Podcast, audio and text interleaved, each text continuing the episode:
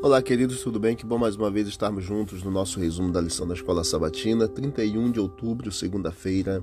O tema é Um Prefácio à Cruz. Nós vemos aqui algumas passagens bíblicas que Jesus então conversa com os discípulos sobre exatamente a sua morte, o que iria acontecer. Jesus nasceu e viveu para morrer. Cada passo que ele dava o aproximava de seu grande sacrifício expiatório na cruz do Calvário.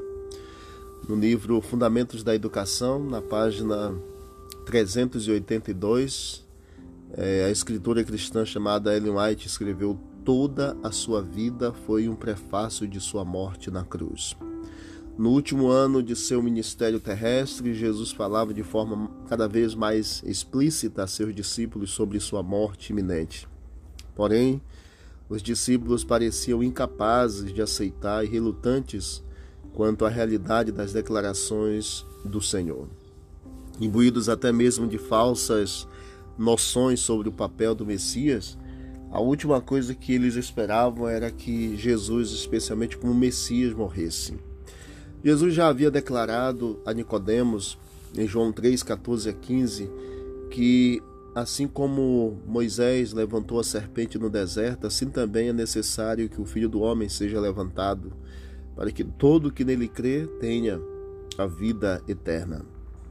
Em Cesareia de Filipe, Jesus disse a seus discípulos que era necessário que ele fosse para Jerusalém, sofresse muitas coisas nas mãos dos anciãos, dos principais sacerdotes, dos escribas, fosse morto e no terceiro dia ele ressuscitasse. Ao passar em segredo pela Galiléia e durante sua jornada final em Jerusalém, Jesus falou novamente a seus discípulos sobre sua morte e ressurreição. Visto que não era o que eles queriam escutar, eles acabaram não dando atenção. Para nós, é muito fácil fazer a mesma coisa. Porém, foi um alerta de Cristo predizendo o que iria acontecer porque a cruz era necessário para a salvação de toda a humanidade, todos os que se entregam completamente ao Senhor.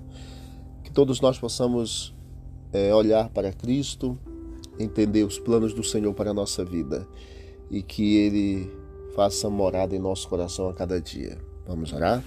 Querido Deus, obrigado pelas orientações e pelas predições, ó Deus, pela cruz do Calvário.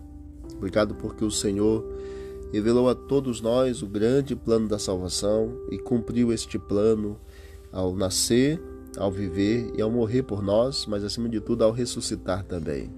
Continue conduzindo os nossos passos, a nossa vida nos dê um dia feliz na tua companhia. É o que nós te pedimos e agradecemos em nome de Jesus. Amém. Deus abençoe a todos e vamos que vamos para o alto e avante.